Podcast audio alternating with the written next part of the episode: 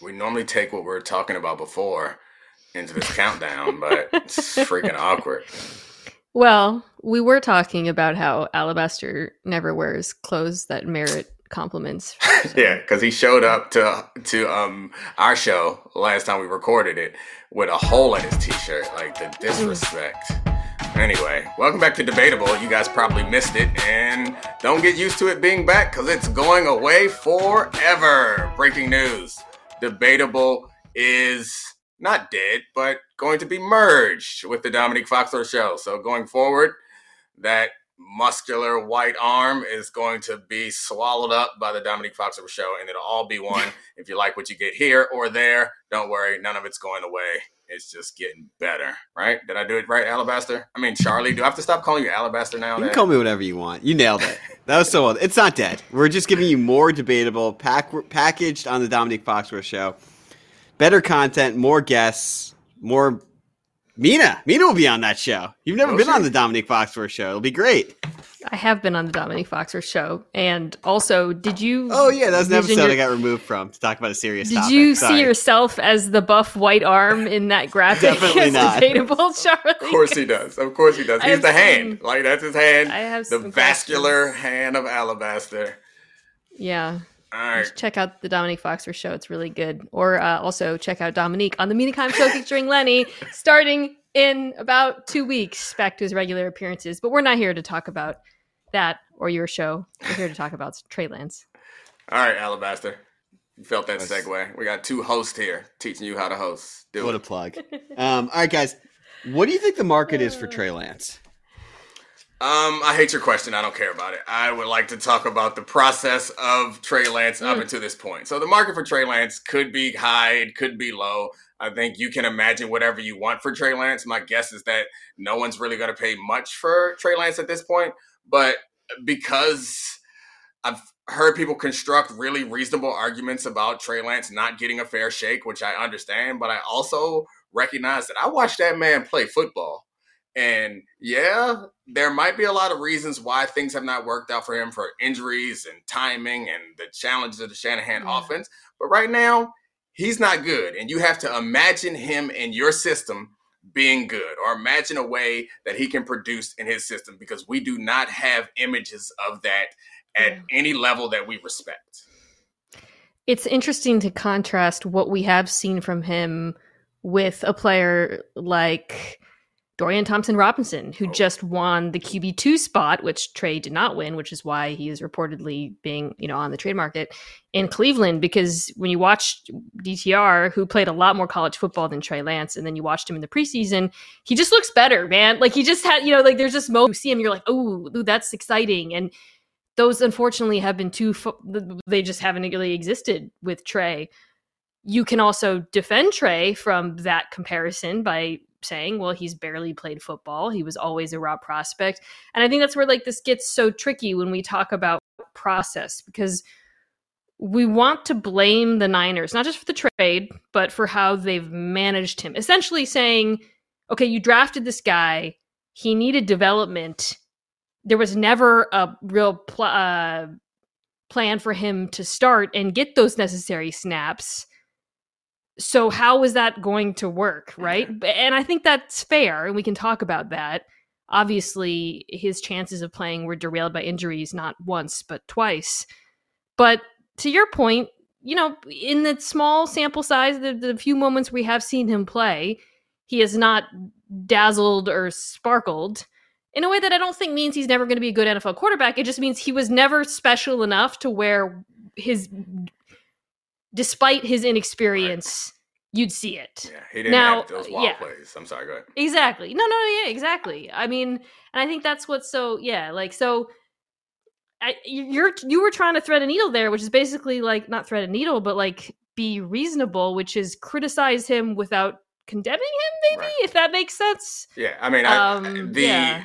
the Trey Lance highlight that I think of is one from practice that one where he, I think it was Brandon Aiyuk. He threw a really freakish pass to Brandon Aiyuk. That's the only one I remember from uh, maybe it was last year's preseason. Like that's the only major Trey Lance highlight that I remember. But I will say, I'm sorry, you had did that that made you he, think he did throw one beautiful deep ball. I remember in the regular season when he played, and I, and that was like, whoa, We can't have okay. we can't have Mina as a guest on the Domonique Foxworth show. I hate that she watches everything, remembers everything. I just And- remember it because I it's so I unusual to see a 49ers quarterback. It was better. deep My story was better. The only Trey Lance highlight we have is from practice that time. Remember? Okay. I Oh like- Sorry to no, you had two good throws instead of one. Great. Um, thanks, Alabaster. Great contribution. Holy shirt.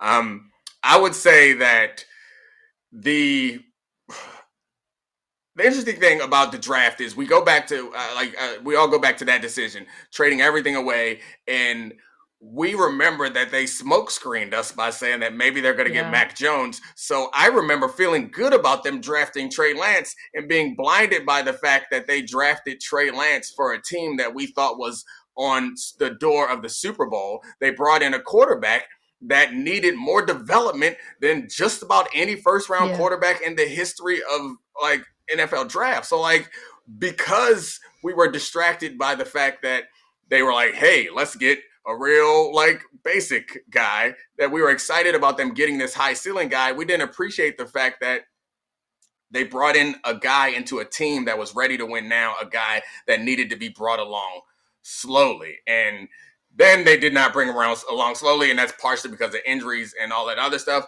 But I remember thinking about this offense, the Shanahan offense, adding the running dynamic and getting all excited.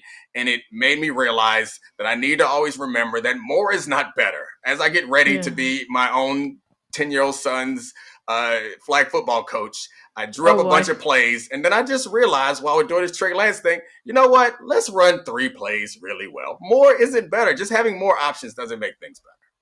Just run mesh. Just run mesh. Just teach the mesh. Uh, it's funny that you bring up the Mac Jones thing because I was thinking about that at the time because that was the debate. Should they do the quote unquote safe quarterback in Mac Jones or should they take the upside guy in, in Trey Lance who's raw and experienced? The answer was neither, clearly. Like, not, which isn't to say, like, Mac Jones obviously would have worked out better for San Francisco. I think he probably would be running an efficient offense there. But but I, I don't think there's anything we've seen from Mac Jones the last few years that would suggest he's worth the trade that the the haul that they give up, gave up to go up and get Lance in the same way that there's nothing we've seen from Lance. I think the part where I I, I want to drill down, or at least I want to talk to you about, is the Niners a team that was really really good and just needed a quarterback drafting a developmental quarterback. Like was that always a mistake or was that a mistake because Lance Yeah. didn't rise to the occasion or and and this is the thing that keeps getting again he's been so injured it's like it you almost it's it feels unfair to blame anyone because there, we're we're talking about like some pretty freaky circumstances in terms of the injuries but let's say you know like do you think it was a good or a bad decision for them that year one to sit him and he did have some injury i think he had a finger injury at some point during mm-hmm. that year but to sit him and play Jimmy Garoppolo that first year. That's the one thing that I think when we kind of try to go back and uh, you know biopsy this that's where I look at who he was as a quarterback, what he clearly needed and I question the Niners approach. Yeah. Um obviously uh, you know their talent evaluation also like seems to have been flawed and you know I I I thought Lance would be better than he's been as well. But I don't it's not necessarily that they were setting him up to fail, but I do think, and then and I think this is relevant now as we look to the Colts who are starting Anthony Richardson. Maybe it's not a good idea if you're going to draft a guy who's that inexperienced to sit him for an entire season. That's fair. Um, but uh, you could also argue that a guy that's that in- inexperienced, you need to sit him for an entire season because, or at least for Trey Lance from uh, a like football minds like scenario. I imagine there are a lot of guys who could stand to to be out there because they understand the game, and this is not fair. 100% fair of me because I haven't put Trey Lance on the board, but my assumption is given his limited high school experience and his very limited college experience at a lower level, that it's possible that he is not up to where he's supposed to be as far as general football knowledge, which is not to say intelligence. Like I'm sure he can grasp the things, but he hasn't been presented with them because he was playing against Youngstown State. And that's a whole different uh, animal playing for South Dakota. So that's that's tough. So I would argue that a player like that could stand to like spend the year doing football school. I guess I just would say that that is not where things went wrong for them. The the thing that I that pops into my mind, and maybe this is partially on Trey Lance as a big mistake, is when you have a player who is physically special, the things that you should do for them to succeed is lean mm. on the things mm. that they do well to get them time. And he never seemed comfortable. I remember them doing a couple of like one off, uh, like run play uh, packages early in his career. Yeah. But it kind of feels like you would like, and maybe this kind of spins it back to the point that you were making, that you'd like them to commit to him and say, all right, this is our guy. This is what he does. Kind of like what we saw from Justin Fields last year, which is certainly not a long term solution for Justin Fields, but it allowed Justin Fields to stay afloat for a season and probably afloat long enough that he will have time to figure out the other things. Well, and that's what's again where the injury thing, like the Niners, he was the starter this time last year. He there was there was no debate. He was unquestioned QB one, and he barely played. You know, he had a rough game. He had a game in a bunch of rain, and then he got hurt. And then the Niners saw that with Purdy and in, in Garoppolo, um, they really didn't need to upgrade at quarterback for this offense to be incredible. And I think that's so. It's, it's like it really was like a perfect storm yeah. for Lance of of terrible things happening. The injury, the timeline of the team, and how competitive they were, um, and then the fact you know that Kyle Shanahan, like if Kyle Shanahan wasn't the offensive coordinator, I don't think like or, you know if he wasn't calling the plays and wasn't able to call the, such an incredibly efficient offense, regardless yeah. of like none of this would be happening. Like if, if Lance had ended up with a different team, it would be so wildly different. It just feels like all of these forces um didn't work in his favor. And and again, it's not like he has risen to the occasion when he's gotten the opportunity. So I'm not exculpating him or suggesting that he's like an amazing player and the Niners have simply overlooked him. It just seems like t- not to put too much of a bow on it, this was never a good marriage, right? Like you and I have talked a lot about how the Niners drafting Trey Lance was Shanahan being like, let me break out of my comfort zone and try dating someone different. And he has gone running in the opposite direction. And it seems like this was, it was always, I don't know. It, it, there, there was like that one in 50 chance this could have been like football nirvana, yeah. but it seems like the 49 other outcomes were far more likely in retrospect. Yeah, well, I think Minnesota is one of the teams that I know had shown some interest, so maybe he could go there. Kirk Cousins in the final year of his uh, career. Um, but yeah, obviously, I hope things work out for Trey Lance at some point, but it certainly is not going to be in San Francisco. One more thing, though, uh, as we address the actual question about the trade. Would you trade him if you're San Francisco? Because, uh, I mean, my feeling is, yeah, if you get a second or something, sure. Yeah. But right now, you got Brock Purdy who's coming off a very serious injury. Your backup is Sam Darnold. I have seen people like quotes from people, some anonymous saying like, "Well, you know, Darnold's got the decision making," and, and I'm like, "What?" like, and I and I'm uh someone who likes Sam Darnold. I, I find him fun to watch, but like he's been wildly inconsistent over the course of his NFL career. And of course, you're coming off of the playoffs where you were, you know, just ran out of quarterbacks. Like, is it actually for a team that I think you and I both believe has very realistic Super Bowl aspirations? Is it worth sacrificing quarterback depth for anything less than, say, a second rounder?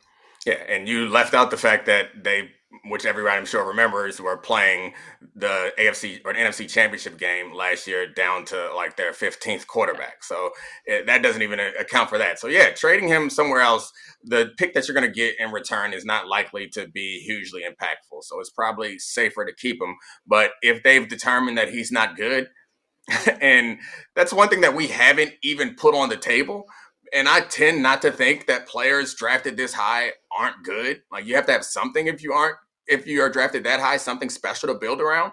But again, he is incredibly unique as far as the amount of time that he's played that position and the level of competition that he's played against. I've seen all the highlights that he had from college, and they suggest that he is a top level NFL quarterback, or he has the ability to be that. But it also appears that Josh Allen got some people jobs or got some people drafted higher than they likely would have otherwise. And that's what's so unprecedented about this thing. Like he's being talked about as a bust. He's barely played football. Yeah. I, there's so few examples in NFL history of like when, when we say that was the worst trade ever. Oh my god, they picked him there, or whatever. And then the guy, like I, you know, he played. He hasn't played. So it's like that's what we're kind of like talking ourselves in circles. We're like, could they have done things differently? What if he wasn't hurt? What if they didn't start Jimmy Garoppolo? Should they have handled this a different way? There's just so many unknowns that still cloud our judgment of Lance the quarterback and we, uh, the, yeah. we convince ourselves that when a player a first round pick does not succeed particularly a quarterback we convince ourselves that maybe in another situation things could work out it rarely does. This is the first time where a first round quarterback is not going to work out at the team that he drafted. And I genuinely am like, I don't know. you know, like most of the time, you're like, all right, well, it was bad yeah. coach, bad situation. He just got to get a yeah. new spot. It is going to work out. And it never really pans out to be the the quality that the quarterback is. But I look at him and I'm like, yeah, that arm strength and that athleticism aren't going anywhere. So yeah, maybe he could do what apparently quarterbacks do now, like Josh Allen and, and Jalen Hurts, just get better. Darnold was yeah. picked third overall. The guy who's replacing him, he played so much football, and then he got another starting job, and he played much more football. And he's now he's you know he beat Lance for this job. He's got a lot more experience, but like, yeah, yeah. we just it's just such an unknown. I yeah, yeah, I we'll mean, see. somebody should definitely take a chance because uh, it's not going to cost them much. Um, yeah, we'll see. Minnesota would be smart for them to get him in the building at some point this year, so they could take a look at him without committing to him before they let Kirk Cousins walk out the door, which it seems like they're going to do anyway. What's up, Alabaster? Why shouldn't Denver take a chance on him as a backup quarterback if they if Sean Payton doesn't like what he sees out of Russ this year? I mean, I just the the Russell situation seems like they're committed. So, um, and Russell needs a makeover also. So, like, who are you going to devote to teaching Trey Lance how to play? Like, what they need in Denver is a backup that can step in and take over. Somebody who's yeah. played in a Sean Payton system before, who's at least mediocre. They don't need a, a long shot because again, he'll be landing in a roster that has that's I mean pretty much was considered a quarterback away before they got the wrong quarterback. I like uh, Minnesota uh, for the reasons Domonique laid out because there's just no plan after Kirk, and then I like Atlanta. I think mm-hmm. you mentioned Atlanta, just um, not only because I think you know with Ridder he's pretty unproven, but also like that's an offense and an offensive coordinator where I think having a quarterback who's a, a dual threat is more valuable um yeah it's uh it's funny I, I like i think when when lance was drafted we are like couldn't be a better situation for the young quarterback. And i'm kind of questioning that now. I look at a team like indianapolis and i really think anthony richardson is like just is that is so influenced by this for me. Like i'm just like play anthony richardson give him some reps because he also didn't have a lot of starts. But i'm like okay the team isn't that good but we know they're going to cater that scheme to him and he is going to get a lot of opportunities to play football and maybe that's better honestly than playing for a really good team. But it'd be really good for him to have a nice running game to lean on to take pressure off of him. Anthony richardson would really benefit from having so oh what do we have next alabaster? Hosting wow. i'm hosting out this show All right, guys. Uh, who should try to trade for Jonathan Taylor? Jonathan Taylor is the running back in um, Indianapolis that I was just alluding to. That I'm sure Anthony Richardson would love to be able to hand the ball off to, but he's coming off of an ankle injury. He's also a very, very good running back who has uh, wants to get paid and has been clear that the Colts are not willing to pay him. He slipped to the second round. They got him then, and now he's trying to get a trade. They've given him the Colts have given him permission to seek a trade. Um, I forgot specifically what you asked, but I know the Dolphins are a team that is looking to acquire um, Jonathan Taylor. The running back conversation is always the same, but I notice the same things happen, and I'm talking to myself. I'm guilty of this also because I heard Louis Riddick and I heard Dan Orlovsky do a similar thing that I often do. When we're talking about paying running backs or signing running backs or building around running backs in the abstract, I completely understand the concept of it and agree with it.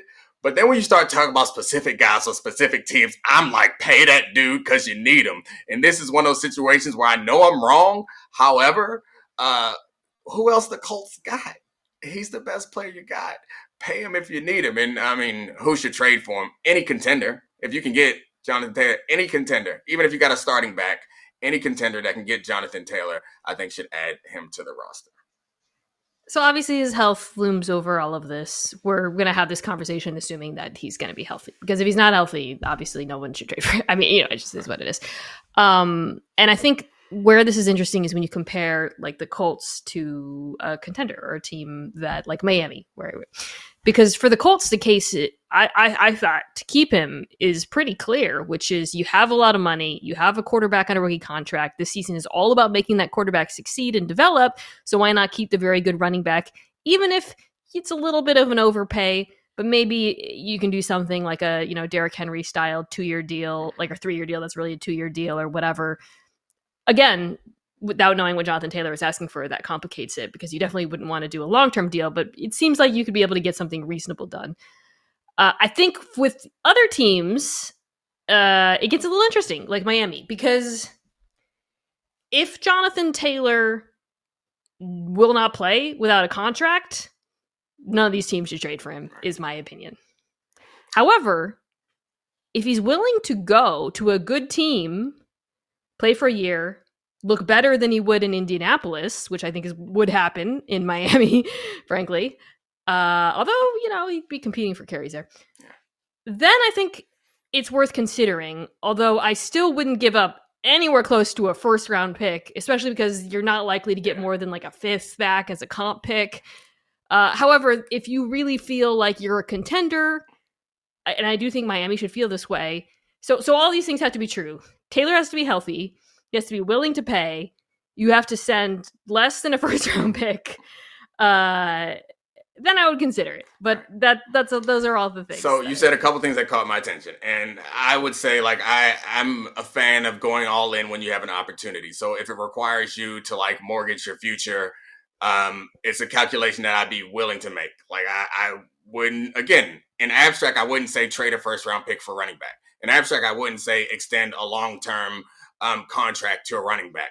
But I do understand that if you are close and if this significantly makes you closer, it's a game of risk, it's a gambling game. You have to take these risks. Like the players are taking risks. Sometimes you have to take risk in the front office to put you over the top. And sometimes those, those risks will not look right on a spreadsheet. That wasn't a reply to the thing that you said, but you said something that caught my attention. Jonathan Taylor goes somewhere in a one year deal and plays really well. Do you think that his market's going to be stronger at that point? That's the that's the thing about this running back conversation. We're always going right. to get back to this point. If he goes to Miami and balls out and then is a free agent, no one is still going to want to sign him to a long term deal. Actually, There's nothing he can do to make himself marketable. It sucks. I said something inaccurate where I was like, "Oh, he might not get the bulk of the carries." That might work in his favor in getting the next deal if he goes to Miami versus being uh, run into the ground in Indianapolis.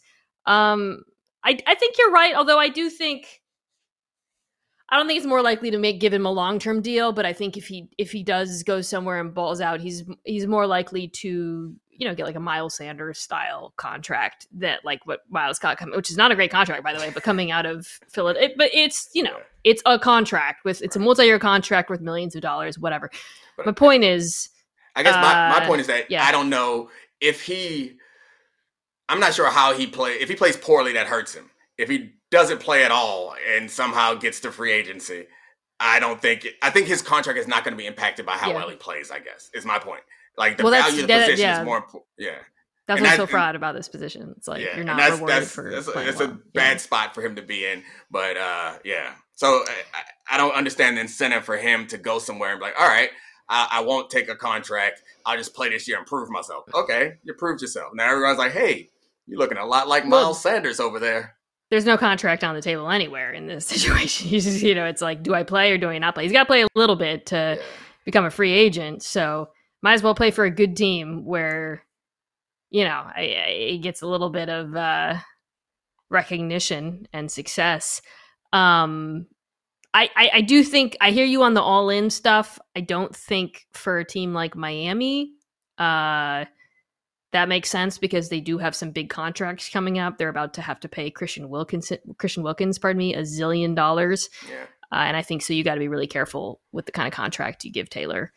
Yeah. Um, again, I just Indianapolis makes the most sense. Indianapolis should be the team. I keep going back to this. Like that they is make the most sense. more than a contender. I really think like that's a team where like the, you, you don't have anyone to pay right now, and you have a quarterback who needs to be comfortable and needs to be good. That's all that matters. But they hurt Do his that. feelings. They hurt his feelings.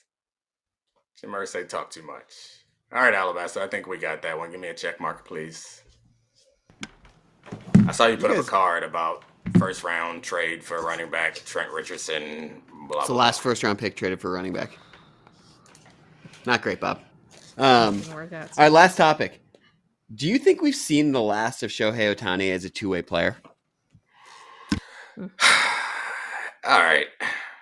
So Shohei Ohtani is about to get a big mega contract, which I guess is going to be um, impacted by him getting his second UCL Tommy John uh, surgery, which very few pitchers are come back from that and are effective or as good as they were before. Um, if you're going to commit a ton of money to Shohei Ohtani, would you even want him to play both positions because the risk goes up? Uh, I, have read that people say that him batting in pitching does not uh, increase the risk of the UCL, but still being out there doing a bunch of stuff increases the risk of injury. And then how much is he worth if you want him to only do one thing? This is an impossible problem to to solve. I think the Angels regret not trading him, but obviously, right now, that's the one thing that I could say is obviously true when his uh, value was as high as it was. But I, don't know the future for Shohei Ohtani. I, I think it's unlikely that he's going to continue to be this best in the league or among the best, like at least top of the rotation pitcher, and also top of the league hitter. That's unlikely to continue. I think what makes the question hard to answer about have we seen the last of him as two way player is that Ohtani himself has been so committed to doing it both ways. This is kind of like we don't know a lot about him. He's extremely private, uh, other than he's like you know a joy to watch and exciting. Uh, the the one thing I think we know about him mentally, his personality, whatever, is that he wanted to make history. He and I don't even I, I don't mean that in like um like a like like he's obsessed with legacy. I meant like he wanted to do the thing. It drastically influenced where he signed. It's influenced all the decisions he's made. It's influenced how he's approached himself. Even in this game, when he freaking got hurt, he kept hitting. he was like laughing out on the. I mean, he's he's great.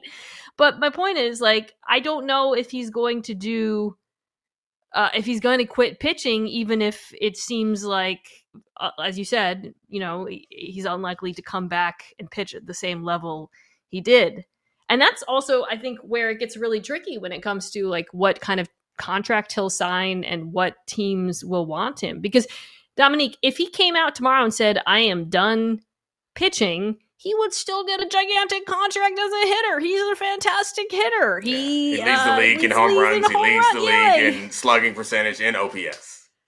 So, but I think it's plausible that he might say, I want a contract with an opt out built in for me to resume pitching in some capacity. And that's going to change where he can sign, where teams will be open to it. It it, it makes the whole thing very confusing. Um, it which is like where this gets really really hard to discuss because we I mean, just don't know right. what he wants. The first major question is: Is he going to be capable?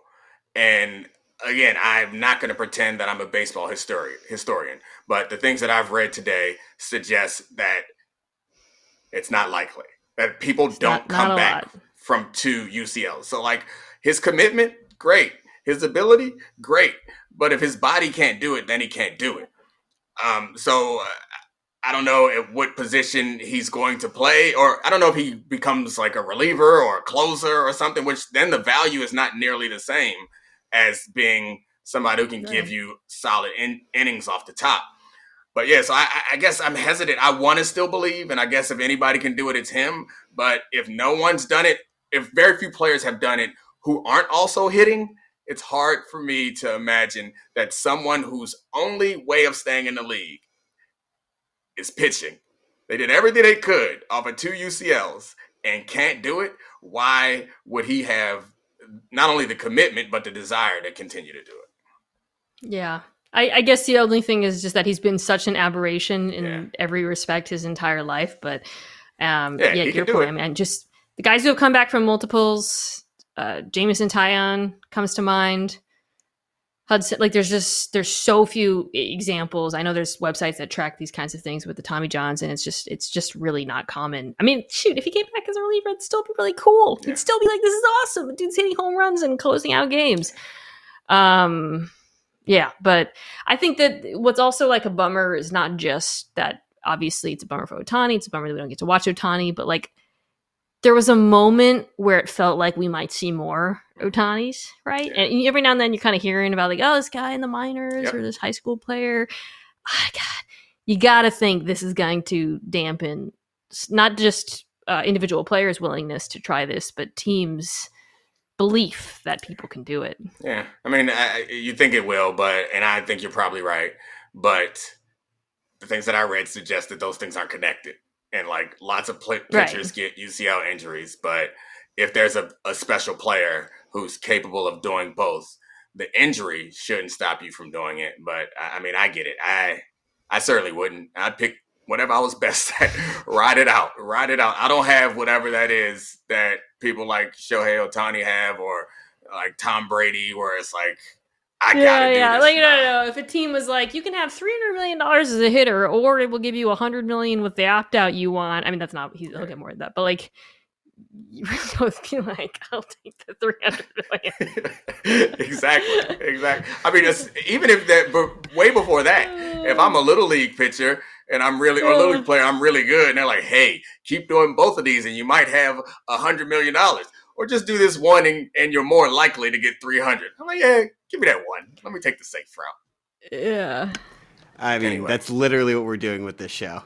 We were you were a two way player, Domonique, and now it's just going to become the Domonique Foxworth show. well said. Yeah, and it's going to mm. be so hmm. much better than Shohei Ohtani, guaranteed.